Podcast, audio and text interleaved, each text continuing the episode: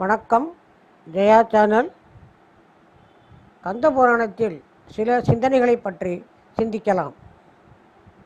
ஓம் தத் புருஷாய வித்மகே மகாசேனாய தீமகி தன்னோ சண்முக பிரசோதையாது. ஓம் சண்முக கடவுள் போற்றி சரவண துதித்தாய் போற்றி கண்மணி முருகா போற்றி கார்த்திகை பாடா போற்றி தன்மடர் கடப்பமாலை தாங்கிய தோடா போற்றி. எரிமுகன் போர் புரிந்து இறத்தல். எரிமுகன் என்பவன் சூரனுடைய மக்களுள் ஒருவன்.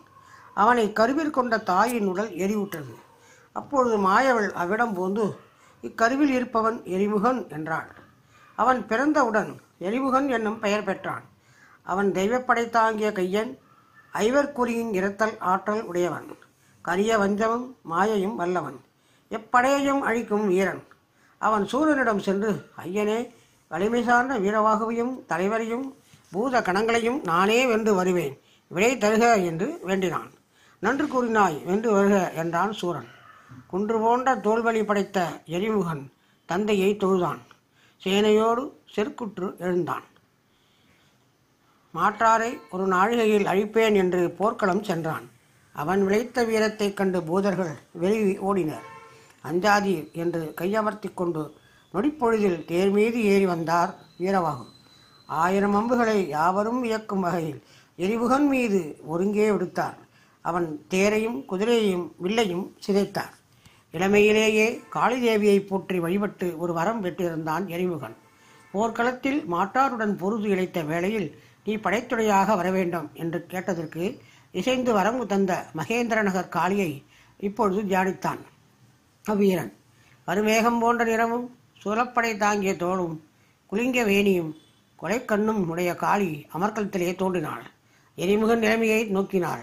மாற்றார் உயிரை வாங்குவேன் மயங்காதே என்று அபயமளித்தாள் பத்திரகாளியின் அருள் பெற்ற அக்காளி. ஊத கணங்களையும் வண்ணம் மற்றயோரையும் அழித்திடும் வண்ணம் ஒரு சூழப்படியை வீசினாள். அதன் வன்மையைக் கண்ட வீரவாகு இப்படை பூதகணங்களின் உயிரை போக்கிவிடும். ஆதலால் தடுத்து முறித்திடல் வேண்டும் என்று கருதி பதினான்கு வலிய பானங்களை கணப்பொழுதில் ஏவினார். அதை கண்டால் காளி விட்ட சூலத்தை இவன் அறுத்தான். என் ஆற்றல் அறியாது இன்னும் எதிரே நிற்கின்றான். இவன் உயிரை உண்பேன் என்று எழுந்தாள். அப்பொழுது இடிபோல் அதட்டினார். வீரவாகு காளியின் எட்டு கைகளையும் ஒரு கையால் வளைத்து பிடித்தார். மற்றொரு கையால் அவள் நெஞ்சில் ஓங்கி அறைந்தார் அவள் கீழே விழுந்து மயக்கமுற்றாள். மயக்கம் தெளிந்தவுடன் அந்தோ என்ன அறிவற்ற செயல் செய்தேன்?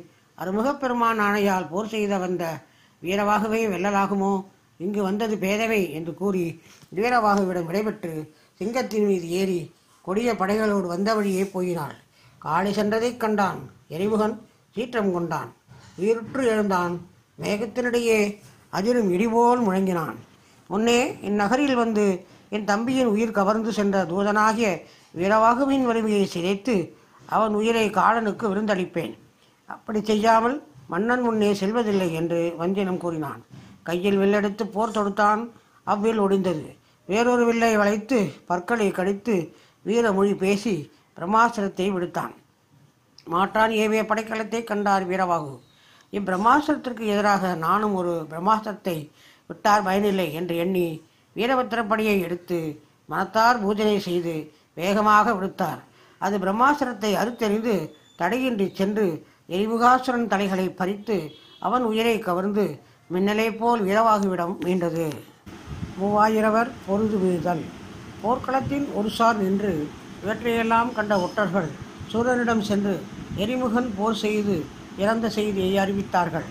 அப்பொழுது சூரனது மைந்தர் மூவாய் மூவாயிரவரும் நிகழ்ந்ததை அறிந்து மன்னன் மாளிகையை அடைந்தனர். சூரனை தொழுது நின்று எம் ஐயனே எரிமுகன் ஒருவனுக்காக இறங்கலாகுமோ? நாங்கள் மூவாயிரவர் இருக்கின்றோம். இரணியனும் உயிரோடு இருக்கின்றான். பகலவனை சிறைப்படுத்திய பானுகோபன் இருக்கின்றான். உனக்கு என்ன குறை? பல பல சொல்வதில் பயன் என்ன? எம்மை போர் செய்ய ஏவினால் பூதரையும் வீரரையும் கந்தனையும் பிறரையும் ஒரு கணப்பொழுதில் வென்று வருவோம் என்று கூறினார். அம்மொழி கேட்ட சூரன் துன்பம் துறந்தான். நன்று மைந்தார்கள் போர் புரிய செல்க என்றான். மூவாயிரவரும் தந்தையை வணங்கி விடைபெற்று சென்றனர். போர்க்களம் புகுந்து தாமரை குலத்தை கலக்கி மலர்களை சிதைக்கும் மத யானை போல் மாற்றாரை கலக்கினர் மூவாயிரவரும். அவர் வில்லாண்மைக்கு ஆற்றாது அவதியுற்ற பூதனைக் கண்டு அவருக்கு உதவியாக நூறாயிரம் வீர வீரர்கள் ஓராயிரவர் நெருப்பெனச் சீட்டமுற்று எழுந்தனர். ஓர் முனையில் புகுந்தனர். கொடுந்தொழில் புரியும் அசுரரோடு அன்னார் செய்த போரில் விஜயன் ஒருவனே எஞ்சி நின்றான். ஏனையோர் ஆண்மை இழந்து அழிந்தனர். தன்னை சேர்ந்த வீரர் அனைவரும் அழிந்தபோது விஜயன் சீறினான். சூரன் மைந்தர்களாகிய மூவாயிரம் பேரையும் காலன் நகருக்கு அனுப்புவேன் என்று கடுஞ்சூள் உரைத்தான். வெள்ளை கையில் எடுத்து வளைத்தான். தரமாறி பொழிந்தான். அவன் விடுத்த கடைகள் அசுர வீரரின் கையையும் தலையையும் தாளையும் தோளையும் அறுத்தன. ஆயினும் அருந்த உறுப்புகள் உடனே பொருந்திக் கொண்டன. முன்போலவே மூவாயிரவரும் நின்றனர். இது அன்னார் தவத்தினார் பெற்ற பேறு என்று அறிந்தான் விஜயன். அந்நிலையில் அரு அறுமுகப் பெருமானை அன்றி வேறு யாரும் துணையில்லை என்று உணர்ந்தான். அவர் திருவடியை தியானித்தான். அன்பினால் உள்ள மூழ்கி கண்ணீர் சொரிந்தான். அன்பர் எண்ணியவெல்லாம் எண்ணியபடியே விரைந்து வந்து அளிக்கும் புண்ணிய மூர்த்தியாகிய முருகவேல் தோன்றினார். விஜயன் கண்ணெதிரே நின்று வீரனே மாற்றார் பெற்றுள்ள வரத்தை நீ அறிந்தாயில்லை. நெடும்போரில் வெற்றி பெறாது நின்றாய். ஆயினும் மனம் தளராதே என்று சொல்லி வைரவ அம்பை எடுத்து விஜயனிடம் அளித்தார்.